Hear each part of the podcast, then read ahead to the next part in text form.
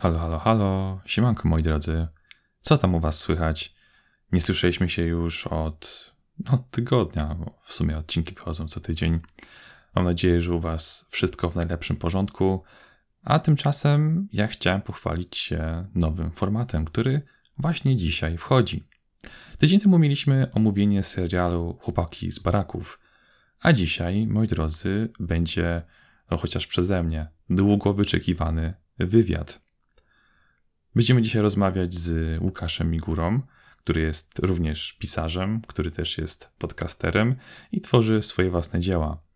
Na Łukasza trafiłem jakiś czas temu, kiedy szukałem propozycji współpracy z różnymi podcasterami i akurat znalazłem jego podcast. Przesłuchałem go sobie oraz od razu też znalazłem stronę Łukasza i spodobało mi się jego dzieła, jego twórczość oraz to, w jaki sposób prowadzi historię.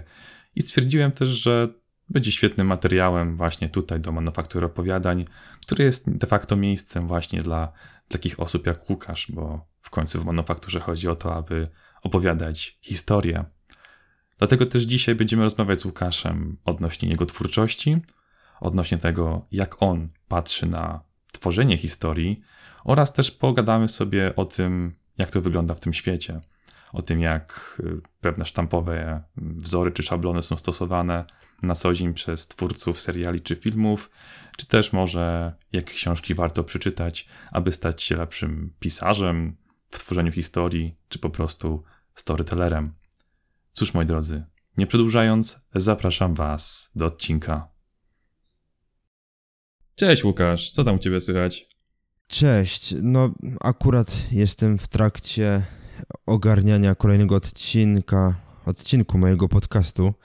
Także jest co robić, szukam jakichś osób, które byłyby chętne pomóc i chciały się zaangażować w tego rodzaju działalność, ale dzisiaj każdy sobie rzepkę skrobie i ciężko znaleźć ludzi, którzy chcieliby uczestniczyć w czymś organizowanym przez innych i każdy próbuje swoich sił od podstaw, od początku i trzeba się postarać, żeby znaleźć chętnych i przekonać ich do swoich pomysłów. To ciekawe, ja ci powiem, że mam trochę zgoła odmienną opinię na ten temat, ponieważ ostatnim czasem piszę sobie do różnych podcasterów odnośnie o współpracę pytam, jako iż mam plan na to, żeby było to słuchowisko i zbieram ludzi chętnych do tego, aby podkładali głos pod postacie z moich opowiadań. Póki co napisałem do kilku podcasterów, i nie licząc tych, którzy nie odpisali, ci co odpisali raczej wyrażali się pozytywnie, że chcieliby spróbować mimo wszystko. Także wydaje mi się, że też kwestia pewnie podejścia i do kogo jak piszemy i też, wiadomo, czasem może ktoś niekoniecznie widzieć wizji naszego projektu, więc to wiele też zależy o projekcie. Dzisiaj, Łukaszu, chciałbym porozmawiać z tobą odnośnie twojej wizji, odnośnie twojej twórczości, ponieważ masz swoją stronę internetową, prowadzisz swój podcast Czytam się, ponadto też jesteś jednym z prowadzących podcastów for people. I czy możesz powiedzieć coś, kilka słów o sobie, czym się zajmujesz, czy też czym się też interesujesz? Jasne. Zawodowo pracuję w marketingu internetowym jako specjalista do spraw pozycjonowania, czyli robię tak, żeby było widać określone strony w wyszukiwarce na odpowiednie słowa kluczowe. Prowadzę własną działalność gospodarczą i tutaj staram się już oferować usługi z zakresu audio. Przygotowuję podcasty, jeśli jakaś firma jest chętna, oferuje swoje usługi jako wydawca audiobooków, słuchowisk. Hobbystycznie zajmuję się pisaniem opowiadań, książek, scenariuszy. Być może, mam taką nadzieję, w tym roku na łamach Audioteki ukaże się serial audio mojego autorstwa. Oprócz tego na jesień planowana jest publikacja słuchowiska z okazji Roku Lema. Tam też pisałem scenariusz takiego słuchowiska, które jest realizowane przez Sound City w studio i tam właśnie dzięki ich pomocy słuchowisko ma powstać i pojawić się właśnie w urodziny Lema. Prywatnie jestem mężem, ojcem, lubię czytać, tak jak lubię pisać, myślę, że to jest nieodłączne. Także myślę, że w skrócie tyle o mnie.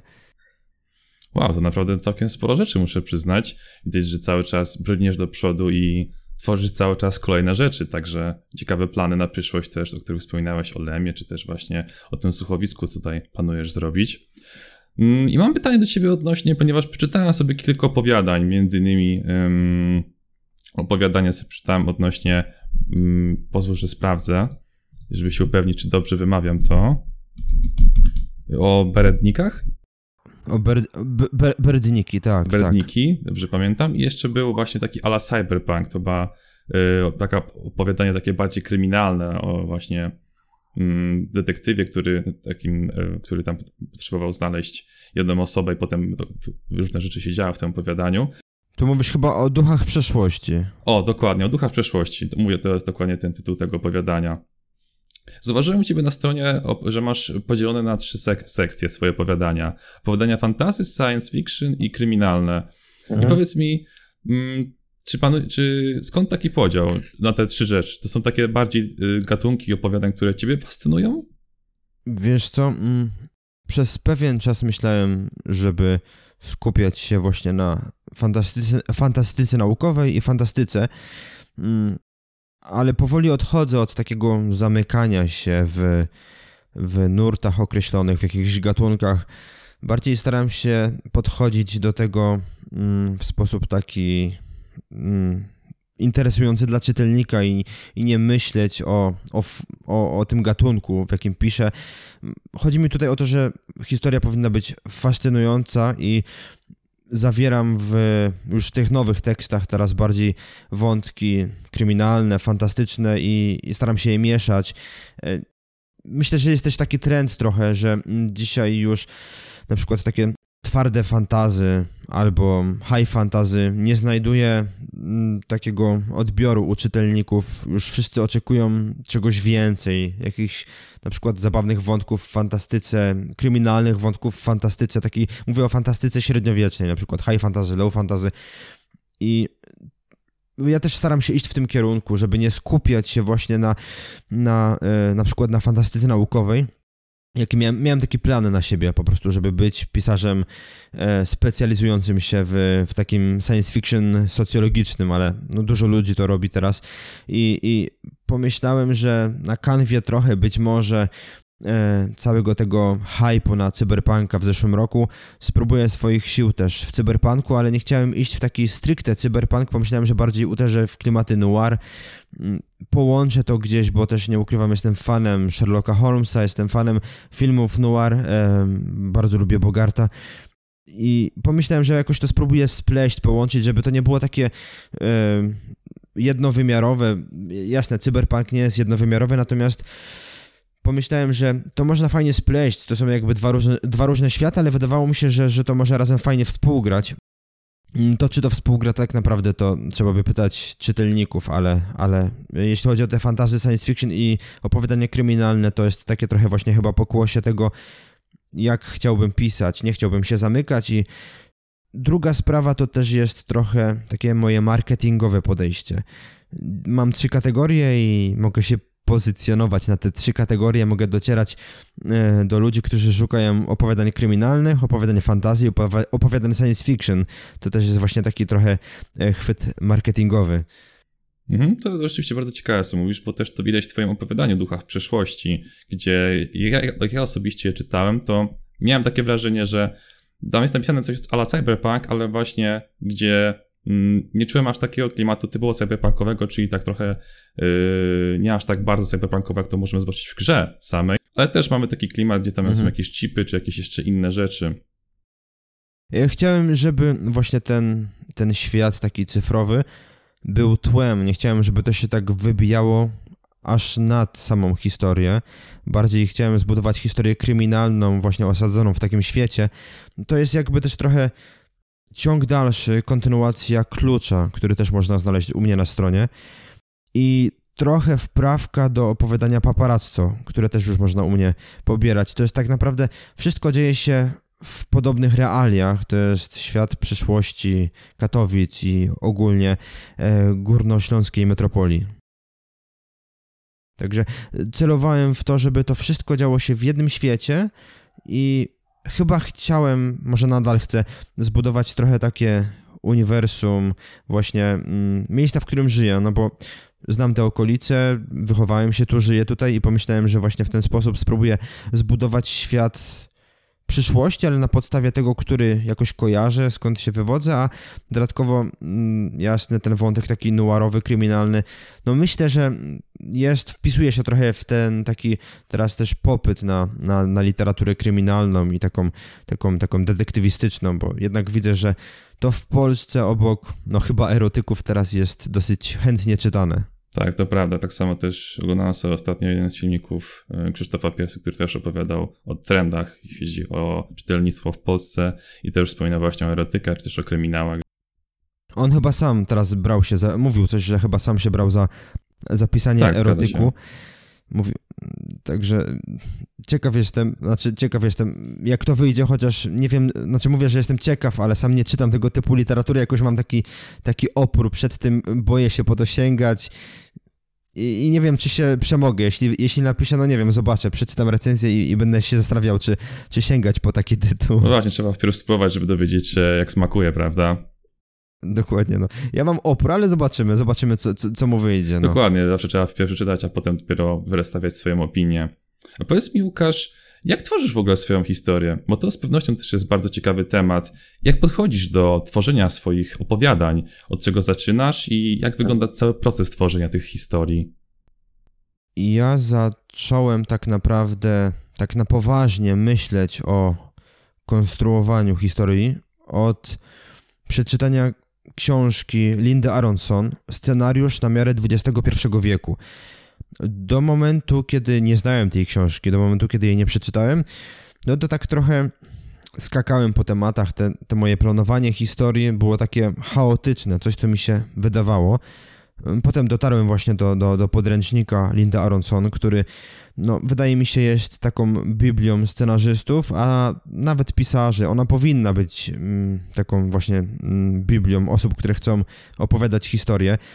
Tam jest zaprezentowany szereg rozwiązań fabularnych, jak konstruować historię, na czym się skupiać, jak w ogóle podchodzić do tematu, jak budować napięcie. Także tą książkę pochłonąłem chyba w tydzień. Ona jest naprawdę... otwiera oczy. Do tego bardzo polecam też książki Galeria Złamanych Piór i Galeria dla Dorosłych. To jest też takie...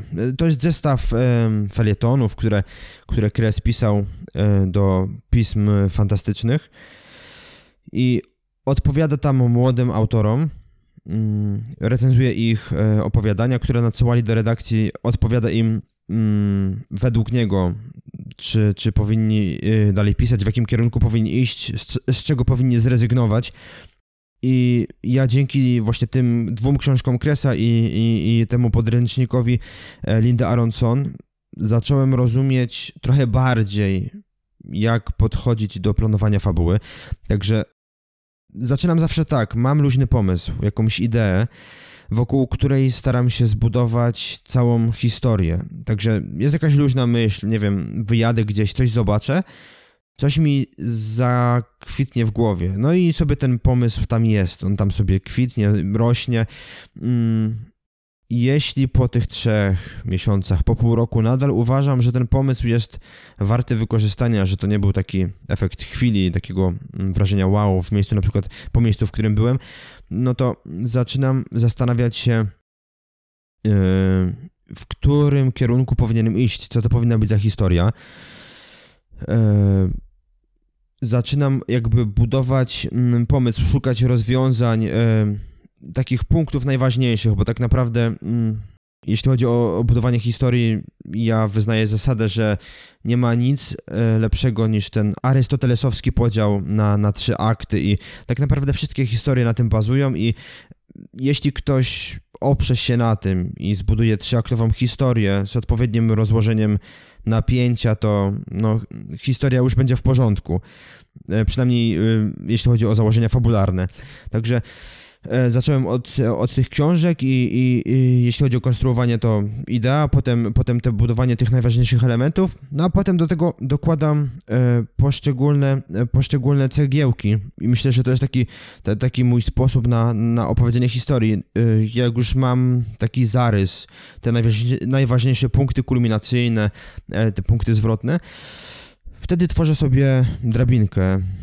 W scenariuszach filmowych mówi się o treatmencie, czyli rozpisuję sobie wszystkie wydarzenia jedno po drugim, tak żeby wiedzieć, dokąd historia zmierza, żeby się po drodze nie pogubić, bo ja mam tak, że jak piszę na spontanie, czy jak kiedyś pisałem tak spontanicznie, bez jakiegoś tam celu, do którego zmierzam, czy nawet jeśli był cel, ale nie było tej drogi wyznaczonej dokładnie, to ja się gubiłem. Gdzieś docierałem do jakiegoś punktu, w którym nie wiedziałem co dalej i to wymyślenie dla niektórych mogłoby być fascynujące, że tak konstruuje się historię na bieżąco, natomiast mnie to tak blokowało, że porzucałem historię nawet na kilka lat, ona sobie leżała, no a potem dochodziłem do wniosku, że już warsztatowo gdzieś jestem trochę dalej i nie chciało mi się na tyle przepisywać tej historii, że nie widziałem sensu w jej kontynuowaniu. Sporo historii w ten sposób potraktowałem, no teraz bardziej staram się mieć ten plan, żeby się go trzymać i jak już go piszę, to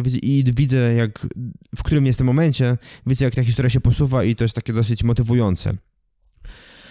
Jeśli chodzi o sam powód pisania tak naprawdę, to zacząłem pisać na początku stricte dziennikarskie formy. Miałem taki pomysł na siebie, że zostanę dziennikarzem jeszcze w średniej szkole. Udało mi się dostać najpierw do jednej redakcji lokalnej, potem do drugiej na staż na studiach. Ale ta forma taka dziennikarska no nie była na tyle satysfakcjonująca dla mnie. Nie podobało mi się wyłącznie takie suche opowiadanie o świecie, chciałem czegoś więcej i pomyślałem, że właśnie wtedy pojawiła się w mojej głowie myśl, żeby zacząć od opowiadania, być może jakiejś krótkiej noweli. Jest też oprócz tej takiej chęci realizowania się i bycia czytanym swego rodzaju taka wartość terapeutyczna. To jest mój sposób na odstresowanie się i oderwanie się od świata, także piszę dlatego, żeby odpocząć. Jedni uprawiają sport, inni oglądają seriale, filmy, czytają. No ja oprócz tego wszystkiego lubię jeszcze właśnie usiąść, wymyślić jakąś fabułę. Jeśli się uda, to ją spisać, a jeśli ktoś to przeczyta i uzna, że to jest dobre, to jest tylko taka wartość dodana. Także myślę, że to tyle, jeśli chodzi o to, dlaczego zacząłem to robić i jak zaczynam tak naprawdę.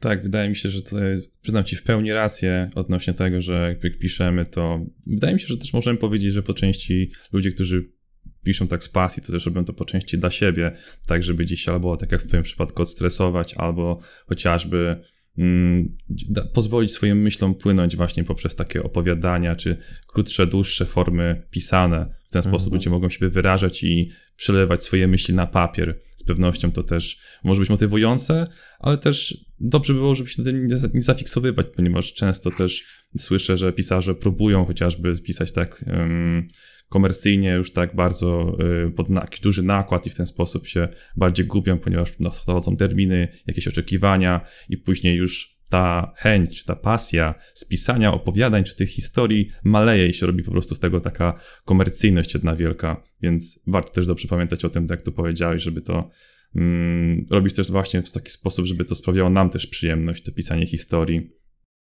Ja w zeszłym roku miałem okazję pierwszy raz tak naprawdę pisać fabułę pod deadline, właśnie z Audioteką.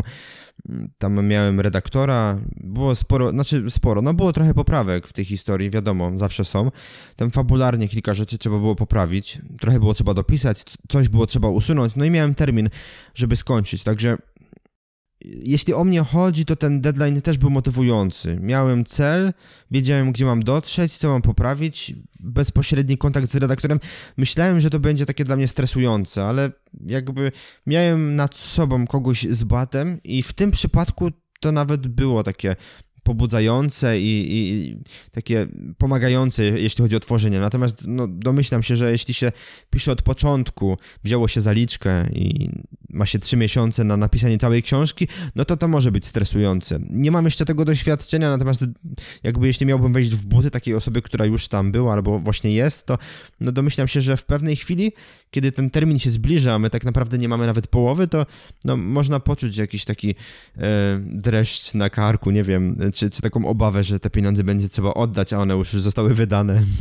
No właśnie, dlatego warto jest planować sobie całe pisanie takiej książki. Jak już mamy jakiś konkretny termin i mamy konkretny czas na stworzenie jej, to warto sobie właśnie podzielić te opowiadania tak, żeby potem nie było zaskoczenia, tak jak wspominasz, że zaraz jest tydzień do końca, a tu już trzeba oddawać książkę i potem robią się z tego małe problemy.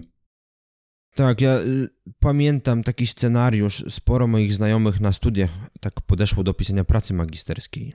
Został tydzień i wtedy wszyscy wszystko rzucali, siadali do pisania i nikogo nie było na Messengerze, bo każdy ze znajomych siedział nad ekranem przy komputerze i stukał w te klawisze, przepisywał te książki, byleby zdążyć. Ja byłem trochę wyjątkowym studentem, bo ja akurat moją inżynierkę pisałem tak, że miałem jeszcze miesiąc do oddania, już ją skończyłem.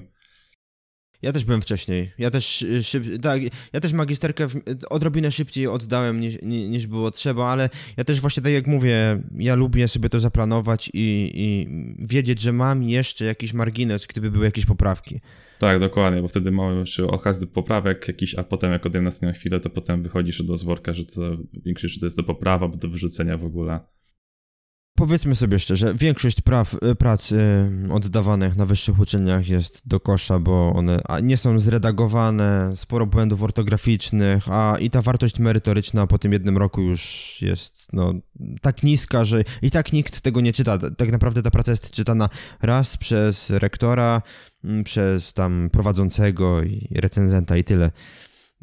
Tak, zgadza się, dokładnie. Ale tak jeszcze wracając odnośnie twojej twórczości i też opowiadań, powiedz mi, skąd w ogóle czerpiesz inspiracji i pomysły na te opowiadania? Przyznam szczerze, że jak czytam o Berdnikach, to tak, przyznam, że dosyć ciekawie to było. Jak sobie wyobrażałem w głowie te postacie, tą znikającą chatkę, która tam się działa, tak sobie wyobrażałem sobie, kurczę, taka ciekawe takie fantazy, ciekawe takie aura tajemniczości wokół tego się budowała. I właśnie mnie zaciekawiło, skąd bierzesz te inspiracje do swoich opowiadań? Powiem tak, ja tu chyba nie będę oryginalny, mówiąc, że z życia. Tak jak mówiłem, najczęstszym powodem pomysłów, przyczyną, pomysłów, które pojawiają się w mojej głowie, są podróże. I czasami uda się wyjechać w góry, w Beskidy. Byliśmy nie wiem, czy to był Czupel, czy Lubomir i mijaliśmy jakieś takie elementy infrastruktury, która tam została, czy... Pamiętam, że coś było po prostu, może jakaś chatka i właśnie takie małe elementy są takim zaczynem jakiejś idei, która w głowie zakiełkuje i ona sobie leży, a potem, kiedy już zaczynam zastanawiać się nad tym pomysłem, kiedy zaczynam coś wokół niego budować, albo czytam jakieś książki z tym związane, ewentualnie staram się, nie wiem, oglądać filmy i tu wezmę trochę z tego, tu wezmę trochę z tego, tu trochę z własnego doświadczenia, jeśli chodzi o właśnie takie podróże czy samo życie i tak naprawdę czerpię z kultury i z podróży, z tego co widzę. Nie jestem może jeszcze tak spostrzegawczy, żeby brać więcej, ale pracuję nad tym, żeby dostrzegać właśnie jakieś takie elementy na tyle ciekawe, że można o nich opowiedzieć. Czego bym chciał unikać, to tak zwanej bieżączki. Ostatnio czytałem artykuł jednego z pisarzy z polskiego podwórka, teraz nie pamiętam dokładnie, jakie było nazwisko tego pisarza, ale mówił, żeby unikać takiego komentowania w tekstach fabularnych czy w scenariuszach właśnie takiej bieżączki, takich aktualnych wydarzeń, żeby te tematy zostawić pismom społeczno-kulturalnym, kabaretom i to tym z niższej półki, bo to one na ogół biorą się za politykę i takie krytykowanie jakichś zachowań społecznych. A jeśli chodzi o pisanie, to właśnie brać takie pomysły bardziej takie tu chyba użyję terminu z marketingu, bo nie umiem znaleźć słowa evergreen content, czyli takie wiecznie żyjące, wiecznie ważne tematy, które dotyczą nie tylko nas, ale dotyczyły też naszych dziadków i będą dotyczyły naszych dzieci.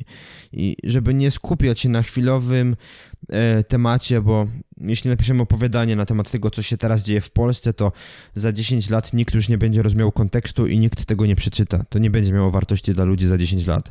Także myślę, że właśnie biorąc tematy do pisania, staram się szukać czegoś ciekawego w świecie, który mnie otacza, i jakby przetrawić go trochę przez siebie, ale właśnie uszczknąć tu, uszczknąć tam i żeby to miało jakąś wartość. Przynajmniej wierzę, że to może mieć jakąś wartość dla czytelnika. Mhm, tak, to zgodzę się z tym jak najbardziej, kiedy cały czas byśmy patrzyli na jakieś obecne wydarzenia, to rzeczywiście ten kontekst by się gdzieś tam w końcu zatracił. Dlatego też wielu twórców, czy też pisarzy celuje w te wartości ponadczasowe, gdzie rzeczywiście to opowiadanie przeczytane chociażby za, nie wiem, 20 lat, 30, wciąż komuś da jakąś wartość, tak jak teraz sobie czytamy na przykład, nie wiem, jakieś dzieła poetów czy pisarzy sprzed setek lat, wciąż, które zyskują jakieś wartości, wciąż mają jakąś wartość ponadczasową, bo wciąż nauki, które z nich płyną, są obecne w dzisiejszych czasach.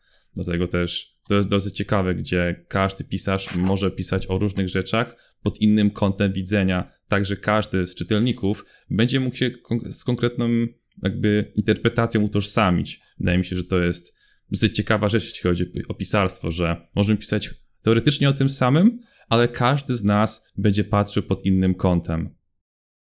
Grunt, żeby, tak mi się wydaje, żeby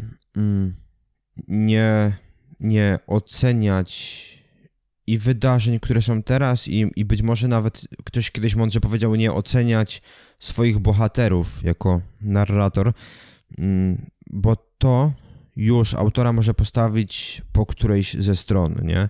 I to może spowodować to, że autor jako opowiadacz zostanie umieszczony albo nawet wykorzystany niestety przez którąś ze stron jakiegoś dyskursu, czy to społecznego, czy politycznego, a ja myślę, że tutaj chodzi o to, żeby opowiadać ciekawe historie, a nie opowiadać się za kimkolwiek, bo to tylko może zaszkodzić. Mhm. Tak, to prawda. A powiedz mi jeszcze jedną rzecz. Co twoim zdaniem, jaki taki konkretny element jest najważniejszy w twoich historiach? Taki, na który kładziesz największy nacisk? Czy masz taki element, kiedy budujesz jakieś swoje historie, już wymyślasz ten pomysł, fabułę? Czy masz jakiś element, który starasz się dopracować najmocniej ze wszystkich? Wiesz co, dla mnie chyba najbardziej liczy się, czy dana historia w jakiś sposób wpłynie na czytelnika, czy wywoła jakieś emocje, na których mi zależy, żeby wywołała. Historie zawsze dotyczą ludzi, zawsze dotyczą bohaterów i bez dobrych postaci nawet najlepsza fabuła raczej się nie obroni. Jakby nie zapamiętasz po prostu tej historii, jak nie będzie dobrej postaci, a historie zawsze opowiadają o kimś, zawsze tam jest jakiś człowiek. Mi się ciężko o tym mówił, jestem raczej z natury introwertykiem i to wymaga podpatrywania ludzi, to wymaga kontaktu z ludźmi. Trzeba jakoś zbudować tych bohaterów i też brać te cechy od określonych osób i to jest dla mnie trudne, natomiast tak, zawsze bohater powinien być na pierwszym planie, natomiast też nawet najlepsi bohaterowie bez jakiejś dobrej fabuły, bez dobrego pomysłu mogą się snuć po tym wymyślonym świecie bez celu i czytelnik znudzi się daną historią, może nawet nie zdążyć dostrzec kunsztu pisarza, który zdołał wykreować tak niesamowite postaci. Tutaj jakby wydaje mi się, że tu właśnie cały ten cała ta konstrukcja takiej opowieści, jeśli chodzi o takie budowanie emocji, powinna być ważna. Emocje i wiarygodność właściwie. Taka umiejętność wciągnięcia odbiorcy w daną historię. Ja, jeśli jakaś historia mnie nie wciągnie, zaczynam zwracać uwagę na konstrukcję fabuły, czyli gdzie jest koniec aktu pierwszego, gdzie jest w ogóle inicjacja całej historii, gdzie jest punkt środkowy i gdzie bohater już podjął taką decyzję, że nie może wrócić, gdzie jest ta pierwsza część drugiego punktu zwrotnego, to bardzo, bardzo widać, zwłaszcza na tych średniej jakości blockbusterach. Tamte filmy tak naprawdę są pisane, te scenariusze tych filmów tak naprawdę są pisane według jednego schematu, który się sprawdza, to jest taki amerykański trochę chyba sen w filmie i Hollywood trzaska te filmy na tym jednym schemacie, który jest znany chyba od lat 70., może 60. ubiegłego wieku.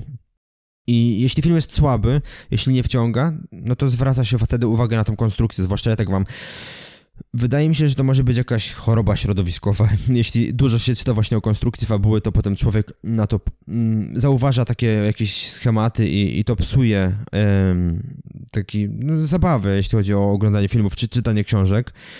Także jeśli ja na to zwrócę uwagę, to dla mnie znak jest, że dana opowieść nie jest na tyle dobra, by poświęcić jej czas po raz drugi, ewentualnie żeby w ogóle poznawać ją do końca, bo czasami nie da się zobaczyć filmu do końca.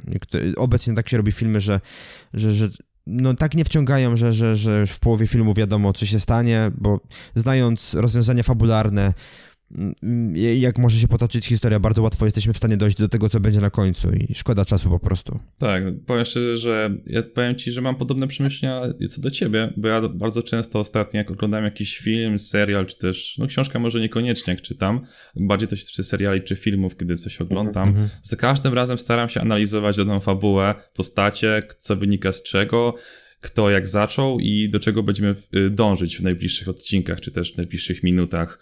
Przyznam szczerze, że momentami to może trochę popsuć, bo momentami już tak starasz, ja się staram przynajmniej już patrzeć, jaki będzie koniec za chwilę, czy jak już to się skończy, już jakieś pierwsze możliwe końcowe scenariusze już swoje głowy wytwarzam, przez to jak już jest ten koniec, to rzadko kiedy się mogę zaskoczyć, ponieważ cały czas już myślę do przodu i w ten sposób ciężko mi jest potem się zaskoczyć i przez to film w moich oczach potem może stracić.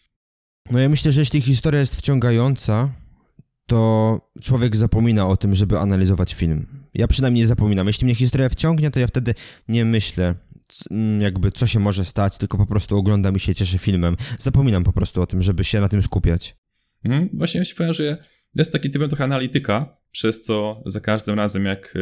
Bo też staram się czerpać z tego inspirację z seriali czy też filmów, gdzie jak sobie coś obejrzę, to... Staram się jakąś wartość z tego zabrać, żeby nie było tak, że to tylko poszedłem obejrzeć film czy serial dla samej rozrywki, żeby z tego też coś wziąć, na przykład z danego serialu wziąć jakąś formę, albo jakąś postać, albo charakter, czy coś innego, żeby potem gdzieś coś zmodyfikować lekko i potem to wdrożyć na przykład potem w swoich opowiadaniach, trochę tam jakąś postać, czy może jakąś grupę, czy cokolwiek innego, co ciekawie mi się spodobało, żeby potem to wdrożyć gdzieś tam potem w swoich opowiadaniach. Bo jak najbardziej seriale czy filmy mogą też być świetnym punktem inspiracyjnym dla wielu osób, więc wydaje mi się, że tutaj ciekawy jest ten element analizy, tylko też oczywiście, tak jak wspomniałeś, że no to czasami może po prostu powodować, że stracimy wartość z oglądania tych filmów, że po prostu będziemy się nudzić i ja osobiście niekoniecznie bym polecał analizowania każdego filmu czy serialu, bo rzeczywiście potem filmy czy seriale mogą zacząć się robić nudne. Ja powiem tak, ja bardzo polecam filmy z Europy.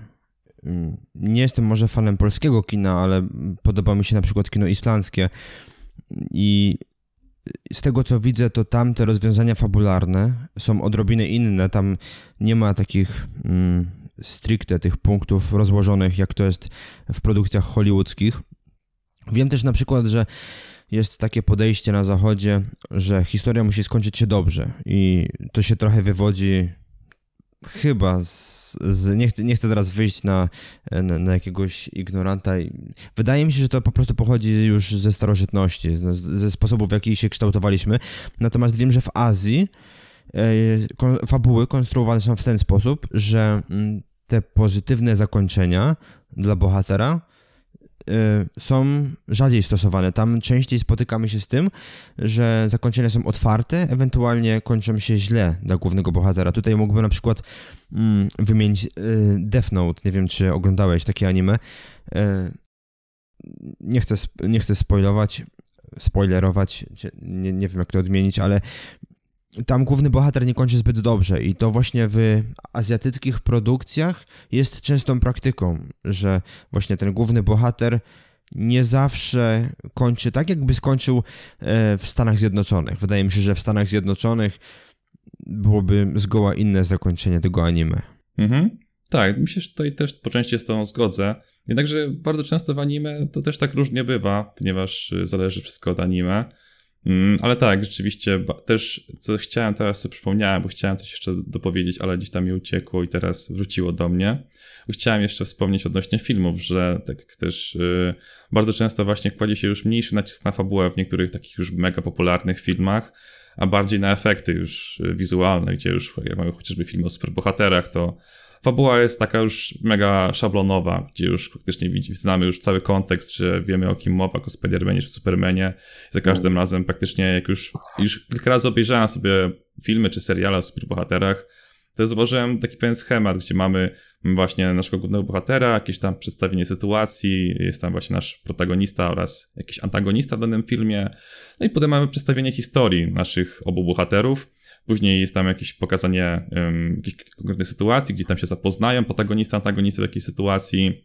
Gdzieś tam jest pewien moment, w którym protagonista nasz trochę traci na sile, gdzieś tam jakieś problemy spotyka, antagonistka zyskuje na sile i w końcu mamy ten punkt zwrotny, gdzie protagonistka zyskuje na sile, ktoś tam go motywuje, jakieś tam inne wątki są, które go mówią, żąda radę, pokonuje tego antagonistę i w ten sposób właśnie wygrywa się, wszystko kończy dobrze.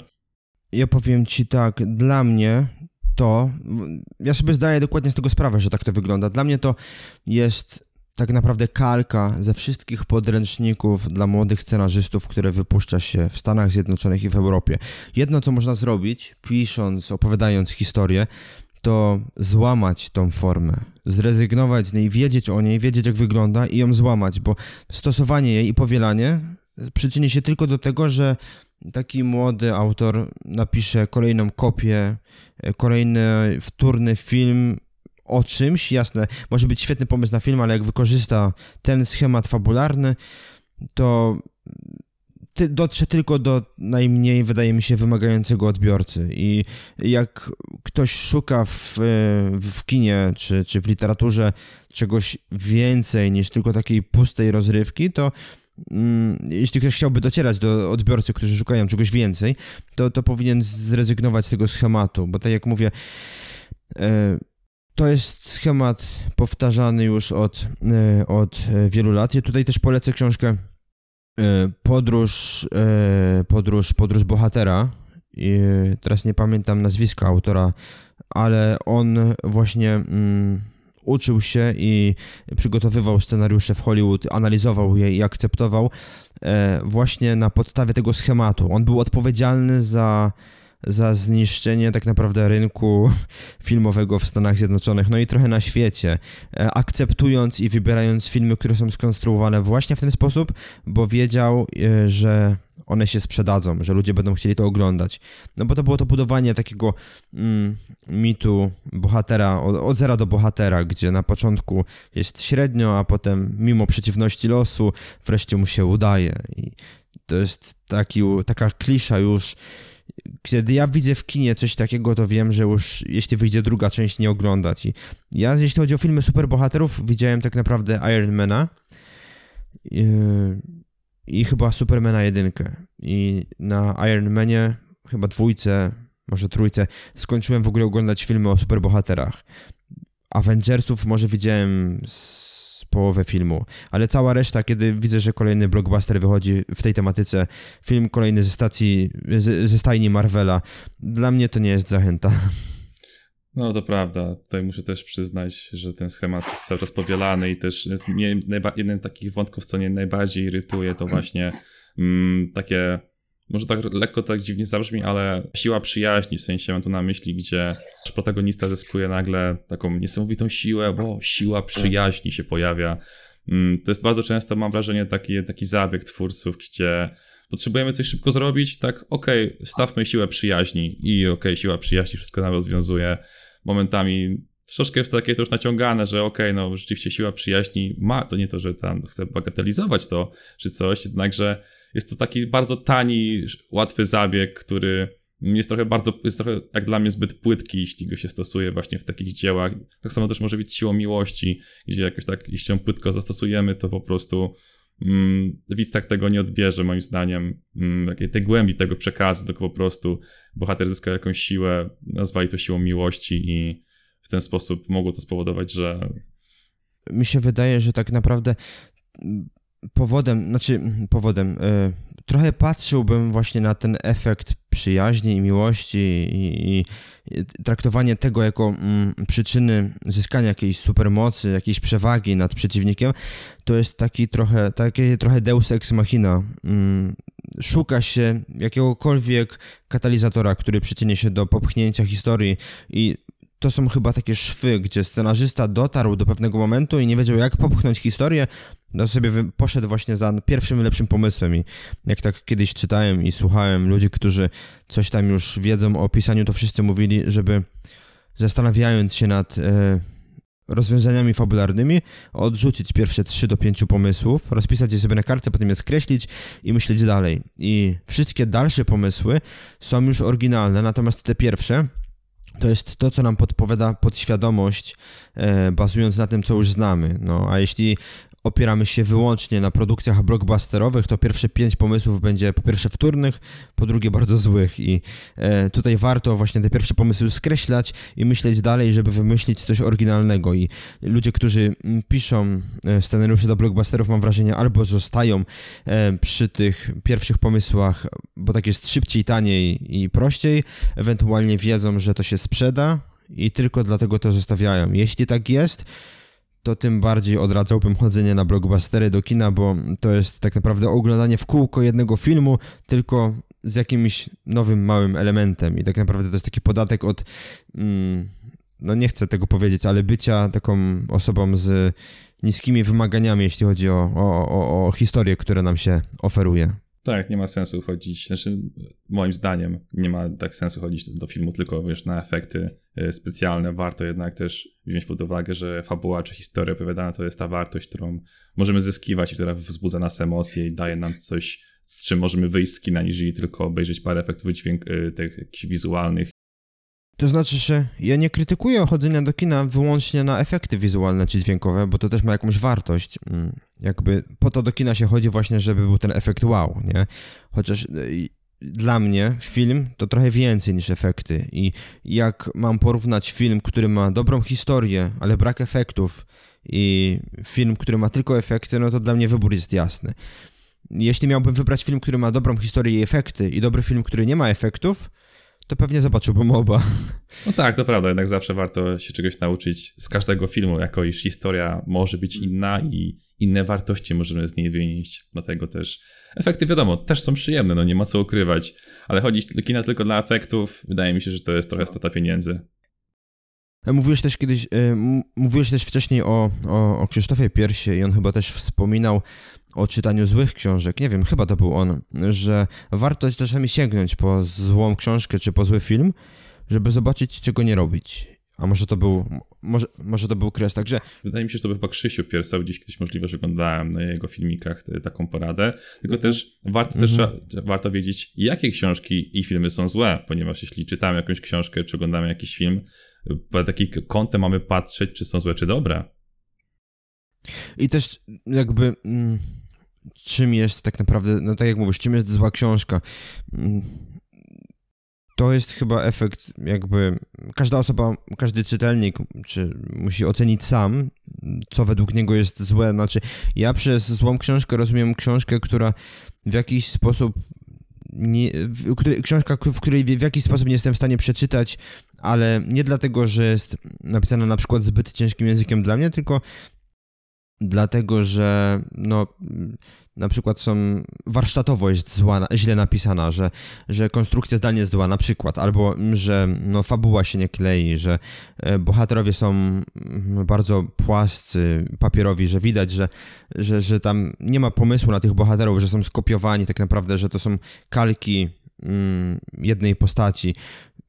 To traktowałbym jako złą książkę, natomiast myślę, że każdy tutaj musi sam sobie odpowiedzieć, czym dla niego jest zła książka, bo książka zła dla mnie może być książką dobrą dla kogoś innego i tu chyba nie ma takiej jednej odpowiedzi, czym jest zła książka. Każda książka w jakiś sposób coś może dać i pod tym kątem przeczytanie czegokolwiek jest lepsze niż nie czytanie w ogóle. Także też nie chciałbym tak mówić, że jest jakiś gorszy sort książek. To tak naprawdę chyba zależy od czytelnika i nie można nikogo krytykować za to, że czyta ten, a nie inny gatunek. Nie, to oczywiście tak, to prawda, zgodzę się z tym jak najbardziej. Mimo wszystko książki, każdy z nas ma inny gust w ogóle, więc jak wiemy, o gustach się nie dyskutuje, więc Tak czy inaczej, no, na dobrą sprawę trzeba przebrnąć przez pewne bariery, przez pewne jakieś przeciwności losu, które potem gdzieś tam nas wewnętrznie blokują. Czytając złe książki czy dobre książki, tak naprawdę, tak jak już sobie powiedzieliśmy, ciężko jest to ocenić. Dopiero warsztat cały przychodzi z czasem, jak już piszemy te książki, jak już znajdujemy tych pierwszych beta readerów, czy też po prostu znajomych, którzy nam to przeczytają i nam dadzą swoją informację zwrotną odnośnie jakichś swoich odczuć, czy to było fajne i ewentualnie co można było poprawić. To wtedy ten warsztat się wyrabia i wtedy też już mniej więcej z czasem poznajemy, jakie książki są dla nas dobre, a jakich chcemy raczej unikać. No, wydaje mi się, że jeśli już poznaliśmy książkę napisaną w jakimś konkretnym stylu, to nie ma sensu sięgać po drugi tom, trzeci tom, jeśli tych tomów jest więcej, bo już wiemy, czego się spodziewać i jeśli myślimy właśnie o pisaniu w taki sposób rozwojowy, że chcielibyśmy iść w tym kierunku, to konsumowanie kolejnych tytułów z tego samego nurtu, napisanych w ten sam sposób, warsztatowo już nic nam nie da. Najlepiej chyba jest tak sobie dywersyfikować te lektury i sięgać po tytuły, na które jak patrzymy, to mamy taki wzdryk, że w ogóle co to jest i po co miałbym to czytać. To wtedy chyba, jeśli chcemy być pisarzem, wydaje mi się, warto sięgnąć po taki tytuł i warto przynajmniej jedną książkę z danego gatunku przeczytać, żeby wiedzieć, jak to jest napisane. Tylko wiadomo, nie byle kogo, tylko jakichś polecanych autorów. Jak miałbym czytać erotyk, to wydaje mi się, że musiałbym zrobić bardzo duży research, żeby wiedzieć w ogóle, po kogo sięgnąć. Jeśli miałbym czytać kryminał, no to wydaje mi się, że sięgnąłbym po Conana Doyla. O, to tak. Myślę, że to jest bardzo dobry wybór. Może też Remigiusz Mróz ewentualnie. Wydaje mi się, że też byłby najgorszym wyborem. Nie wiem. Nie czytałem nic pana Mroza. Nie wiem. A tak jeszcze wracając odnośnie właśnie twojej twórczości, powiedz mi, jaki element tworzenia twojej historii zajmuje ci najwięcej czasu? Czy to będą może jakieś dialogi, postacie? Bo wiem, że na pewno pomysł, też sam wspominałeś, że te odcinki u ciebie też same produkcje zajmują sporo czasu. Mhm. I powiedz mi właśnie, jaki element tych tworzenia historii zajmuje ci najwięcej czasu, tak do wymyślenia, do stworzenia, na którym takim elementem też najbardziej dopracowywujesz?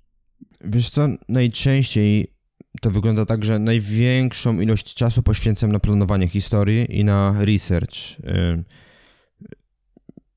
Takie szukanie pomysłów i rozpisywanie.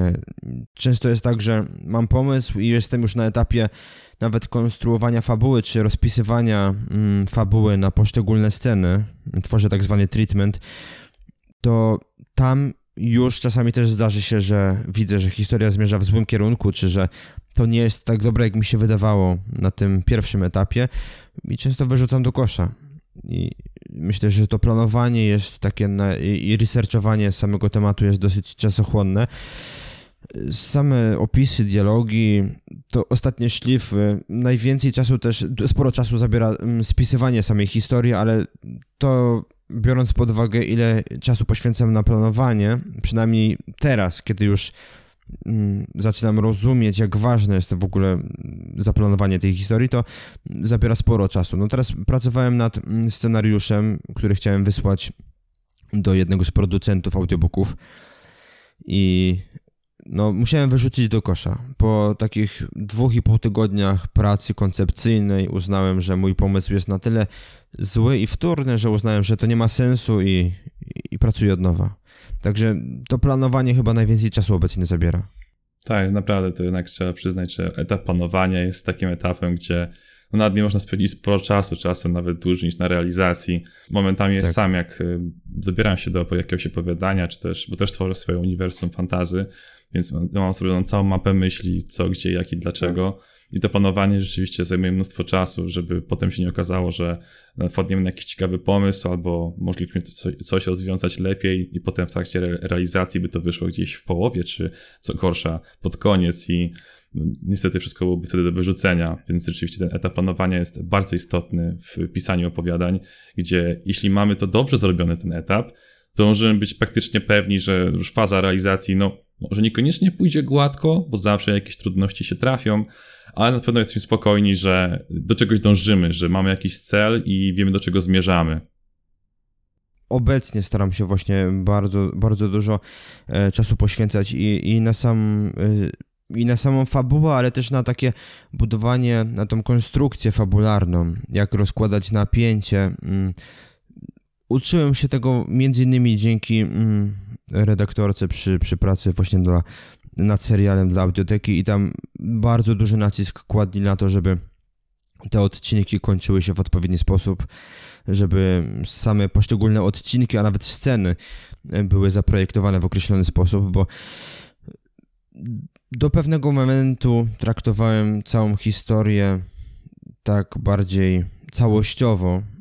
Nie patrzyłem na poszczególne sceny jako na osobne twory. Teraz wiem, że no wiadomo, jedna scena musi wynikać z drugiej, natomiast dobrze jest, jeśli scena, nawet pojedyncza scena na jednej stronie A4 posiada te trzy małe akty, czyli jakieś tam pokazanie normalności, jakieś zdarzenie inicjujące, potem podjęcie decyzji, przeciwność, wiadomo. Ten schemat arystotelesowski tak samo trochę powtarzany w Hollywood, ale wiadomo, czasami przełamywany, czasami jakoś niedokończony, ewentualnie z zaskakującym twistem, natomiast każda scena powinna właśnie być też podobno konstruowana w ten sposób. I wiadomo, znać schemat, a potem można zastanawiać się, czy można go złamać, jeśli tak, to w jakiś sposób, jak się to przyczyni dla historii, dla danej sceny, dla danego rozdziału. I no jeśli myślimy o historii w ten sposób i tak się przykładamy do jej planowania, to wydaje mi się, że trudniej potem już na etapie samego pisania popełnić jakieś błędy. Mm-hmm. Tak, wydaje mi się, że tutaj wszystko się zgadza z tym wszystkim, to co opowiadasz. A jeszcze mam takie pytanie właśnie odnośnie twoich planów rozwojowych, bo to już wspomniałeś właśnie, że na jesień będzie wychodził właśnie te nagrywki właśnie odnośnie Lema. Tak. Musisz właśnie przybliżyć dokładnie ten plan na rozwój tej twojej nowej strony, którą zamierzasz założyć. W zeszłym roku kolega z agencji, dla której świadczę usługi, podzielił się ze mną linkiem do magazynu Pismo. To jest taki magazyn społeczno-kulturalny, mocno lewicujący. Czasami pojawią się jakieś takie treści dosyć interesujące na temat tam ekologii i tak dalej. Nieważne. Mają ciekawy sposób na dzielenie się swoją treścią. Oni oferują odbiorcom również wersje czytane swoich artykułów i to trochę mnie popchnęło w tym kierunku. Jakby zachłysnąłem się tą formą podcastową. I pomyślałem, że też chciałbym i zawodowo, i prywatnie iść trochę w tą stronę. Także prowadząc swoją działalność gospodarczą było mi o tyle łatwo, że mam już jakieś tam zaplecze wiedzowe i takie finansowe na to, żeby stworzyć sobie stronę internetową takiej mojej firmy, takiego mojego studia. I pomyślałem, że będę oferować takie usługi po pierwsze firmom, po drugie blogerom i też autorom książek i w ten sposób jakby buduję takie studio nagraniowe. Mam już kilku lektorów, którzy są chętni ze mną współpracować i dzięki nim mogę tworzyć podcasty na zlecenie, mogę nagrywać audiobooki, mogę tworzyć słuchowiska. Także jeśli ktoś z was potrzebuje pomocy z jakimś tematem audio, to ja bardzo gorąco zapraszam na migurastudio.pl. Tam wystarczy wysłać jakąś wiadomość przez formularz kontaktowy, ewentualnie napisać maila. Zobaczymy, co się da zrobić. Wielu z lektorów, z którymi współpracuję, działają w jakiś sposób na przykład z Audioteką, czy to przy postprodukcji, czy w ogóle czytają teksty, które Audioteka tam produkuje, także jest to już taki poziom, myślę, dosyć profesjonalny i też jeden z moich lektorów, który tak naprawdę jest na takim poziomie, powiedziałbym, średnio amatorskim, może średnio zaawansowano amatorskim, kiedy usłyszeli jego głos u mnie w agencji, to zdecydowali się wykorzystać go i dzięki temu na przykład czyta intro, jingle i outro w podcaście, który prowadzę dla właśnie tej agencji, dla której pracuję. Proszę, to bardzo ciekawa historia, muszę przyznać. Także myślę, że warto pisać, jeśli ktoś jest z was lektorem, chce zaczynać, szuka sposobu na montowanie jakichś nagrań. Ja zachęcam, zapraszam na tą stronę. Zawsze możemy coś podziałać razem. Nie ukrywam, że jeśli projekt jest stricte non-profit, to no, działamy non-profit. Jeśli jest szansa na zarobek. Jeśli odzywa się firma, a ja potrzebuję pomocy, to wtedy też płacę ludziom. No, mam normalną działalność gospodarczą, podpisujemy normalne umowy, wszystko jest w pełni legalne, przekazujemy prawa majątkowe do nagrań, wszystko jest 100% tak, jak powinno być, także jeśli szukacie sposobu na rozwój i chcielibyście podziałać w tym temacie, to ja gorąco zachęcam, zapraszam. Ja również to chciałem zachęcić naszych słuchaczy, z pewnością myślę, że z pewnością ktoś się znajdzie, a też z własnej strony muszę powiedzieć, że współpraca z Łukaszem jest bardzo miła, samo mailowanie z Łukaszem też było super, wszystko co do minuty, co do dnia się łatwo się ugadywało, także nie będzie żadnych problemów ze współpracą z Łukaszem, ponieważ Łukasz to jest naprawdę fantastyczny człowiek. Ja lubię planować, ja lubię mieć plany, lubię się go trzymać, także myślę, że to też taka kwestia, że jak już coś zaplanuję, to staram się, żeby to było właśnie w punkt. Dokładnie, warto też wspomnieć, że ty, Łukasz, oddałeś pracę magisterską przed czasem, więc to o czymś świadczy. Nie, znaczy to dawno temu i no tak. Ale warto było wciąż o tym wspomnieć, bo jednak no to prawda, to o czym świadczy tak mimo wszystko. I powiedz mi, Łukasz, bo już powoli się będziemy zbliżać do końca, tutaj już powoli wybija już pierwsza godzina i chcę, żeby ten materiał jeszcze się zmieścił mi na Ankorze, tam są też limity mimo wszystko. Wydaje mi się, że tutaj dużo wartości edukacyjnej daliśmy naszym słuchaczom. I powiedz mi tak na końcu może, jakie masz rady dla takich początkujących osób, zaczynających z pisaniem historii, też tworzeniem takich historii? Znaczy może nie tyle rady, co opowiem, co u mnie chyba zadziałało. Nie chciałbym stawiać siebie w pozycji osoby, która komukolwiek radzi, bo no, gdzie ja jestem? Gdzie ja jestem, żeby komuś rady dawać? Co u mnie zadziałało? Najważniejsze zająć się pisaniem i wymyślaniem historii. Nie myśleć o marketingu swojej strony, nie myśleć w ogóle o własnej stronie, nie myśleć o dzieleniu się tekstami, ani o zakładaniu kont na Wattpadzie, wysyłaniu tekstów gdziekolwiek. To nie ma żadnego znaczenia. Jakby... Ja sam zrobiłem błąd i mocno się skupiłem na kwestii marketingu przez wiele lat. Starałem się zbudować społeczność, do której chciałem docierać z moimi historiami. Stworzyłem i aktualizowałem stronę, prowadziłem konto na YouTubie, Facebooku, Instagramie i Twitterze, cholera wie gdzie jeszcze. Założyłem nawet newslettera. I tak finalnie sporo czasu z ostatnich 10 lat poświęciłem na działania, które pisarsko nie rozwinęły mnie ani trochę. Jakby pisarsko zawsze byłem ciągle w tym samym miejscu, także olać cały ten marketing, całe to zastanawianie się, co będzie dalej. Na razie na początku pisać i myśleć sobie o historiach. I to jest najważniejsze. Jeśli to was kręci, to tylko piszcie. Dopiero ostatnie 1,5 roku i tak naprawdę pandemia, jakiś czas takiego zawieszenia trochę, i poczucia zagrożenia pozwoliły mi zrozumieć takie pewne dosyć, wydaje mi się, istotne rzeczy i taki kontakt z takim poczuciem trochę końca, że tak to powiem, pozwoliło mi zrozumieć, że wykorzystanie każdej chwili tutaj ma znaczenie i takie patrzenie właśnie na swoje życie pod kątem tego, co będę myślał o moim życiu już, jak już będę umierał, to finalnie takie działania marketingowe, to czy twoja strona jest wysoko w Google, czy ktoś na Facebooku dał ci lajka, to nie ma żadnej wartości, to nie ma żadnego znaczenia.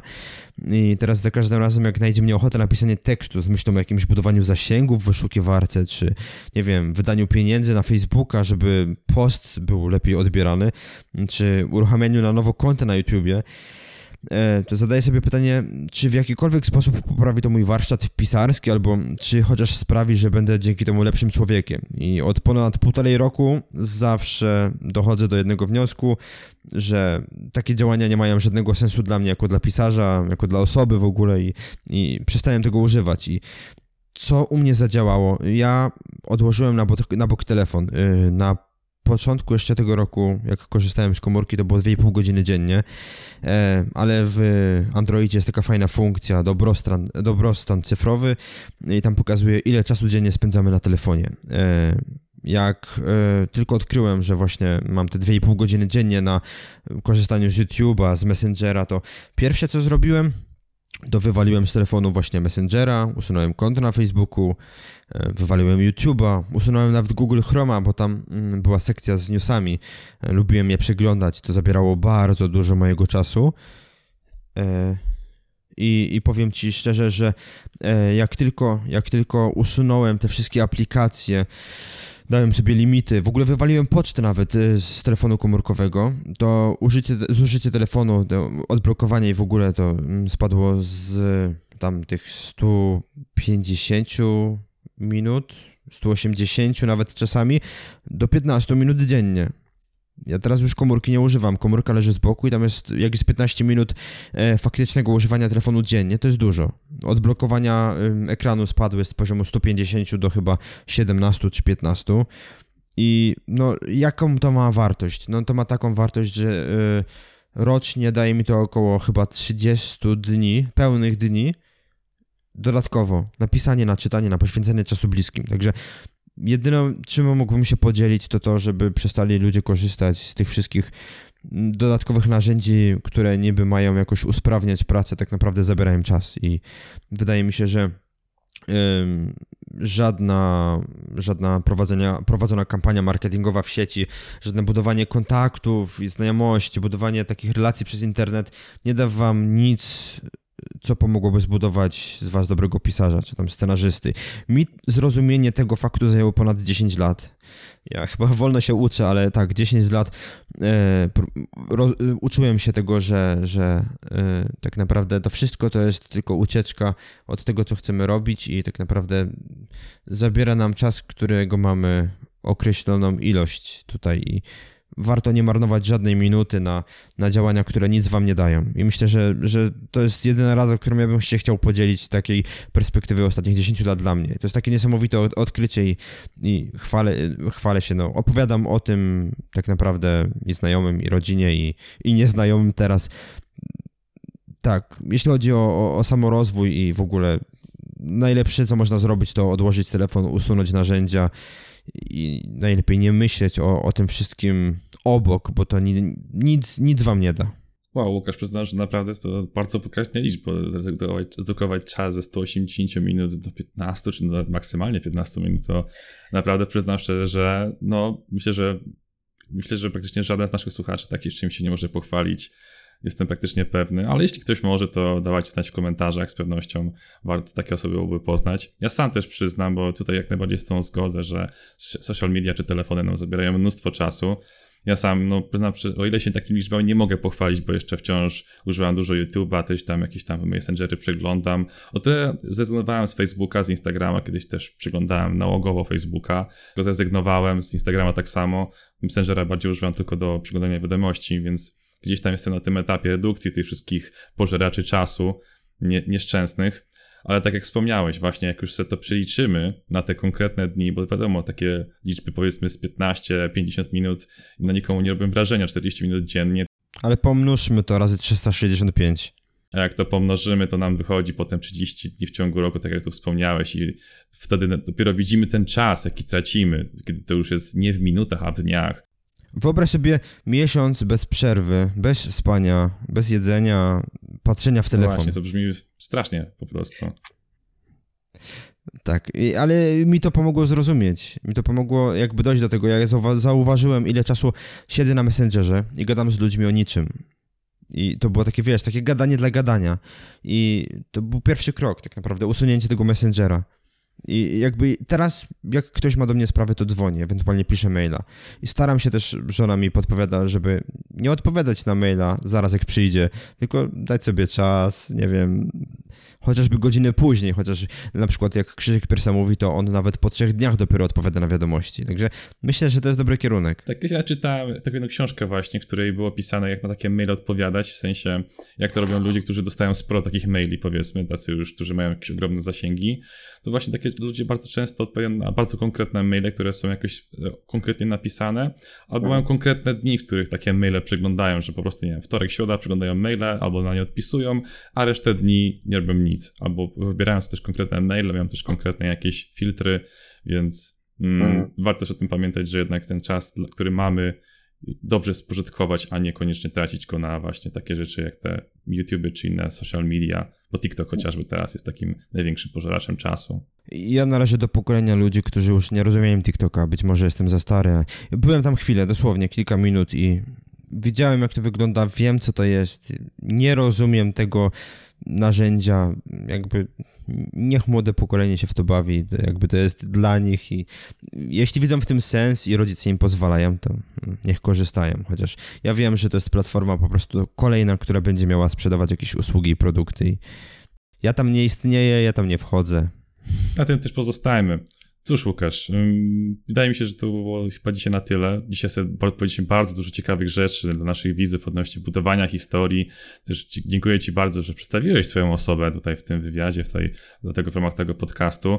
No muszę przyznać Ci szczerze, że naprawdę dałeś tutaj kawał nam sporej wiedzy, sporej edukacji, ale też i swojej osoby, jaką jesteś osobą, też odnośnie swoich przemyśleń.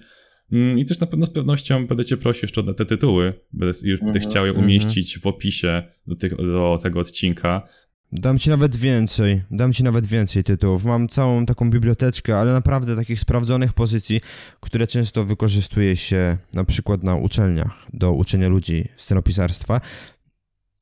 Mam sprawdzone, tak jak mówię, te tytuły, podzielę się tytułami. Dobra, tak, ja dzięki wielkie, więc Łukasz, cóż... Wszystkie linki znajdziecie do Łukasza w opisie odcinka, do jego strony, do podcastu, a także książki, które poleca Łukasz. Cóż, wielki dzięki Łukasz, że wpadłeś, że pogadaliśmy. Cóż, mam nadzieję, że jeszcze z pewnością gdzieś tam będzie okazja, czy to w ramach Twojego podcastu coś się spotkać, czy może gdzieś tam jakoś nawiązać współpracę, więc być może jeszcze w ramach właśnie manufaktury tutaj u nas wystąpisz. Jasne. Jedyne, co mogę powiedzieć na koniec, to tak jak mówiłeś, zapraszam na lukaszmigura.com, zapraszam na migurastudio.pl, jeśli chcielibyście współpracować. Wystarczy, że wpiszecie moje imię i nazwisko w wyszukiwarkę i powinienem wyskoczyć na pierwszej pozycji. I zachęcam do zapisywania się do mojego newslettera, bo tak naprawdę to już jest tylko jedyne narzędzie, przy pomocy którego informuję o tym, co robię. No i strona internetowa, ale jeśli chcecie dostawać gdzieś tam do siebie wiadomość o tym, że coś wyszło, to warto się zapisać, bo ja z social mediów już nie korzystam, także zachęcam. Ja również zachęcam ze swojej strony. Cóż, dzięki Łukasz i widzimy się następnym razem. Trzymaj się, hej. Dzięki, do usłyszenia. Na razie. Cóż, moi drodzy, to by było na tyle dzisiaj. Dzięki wielkie za odsłuchanie wywiadu. Mam nadzieję, że podobała Wam się rozmowa z Łukaszem. Ja osobiście wyciągnąłem bardzo dużo lekcji i bardzo dużo ciekawych wiadomości. Oczywiście, tak jak wspominałem, wszystkie linki znajdziecie w opisie odcinka. I jeszcze mała informacja, za tydzień odcinka nie będzie, ze względu na to, że po prostu mam urlop i potrzebuję troszeczkę jeszcze zebrać sił, aby stworzyć kolejne dzieła dla Was w manufakturze opowiadań. A tymczasem cóż, żegnam się i liczę na to, że reszta wakacji, jaka jeszcze została, ponieważ jest dopiero połowa sierpnia, mam nadzieję, że wykorzystacie to produktywnie w postaci leżakowania gdzieś na tarasie, w pięknym słońcu, w cudownej temperaturze, w jakichś ciepłych krajach z widokiem na morze oraz plażę. Także do usłyszenia, trzymajcie się, do zobaczenia, hej hej.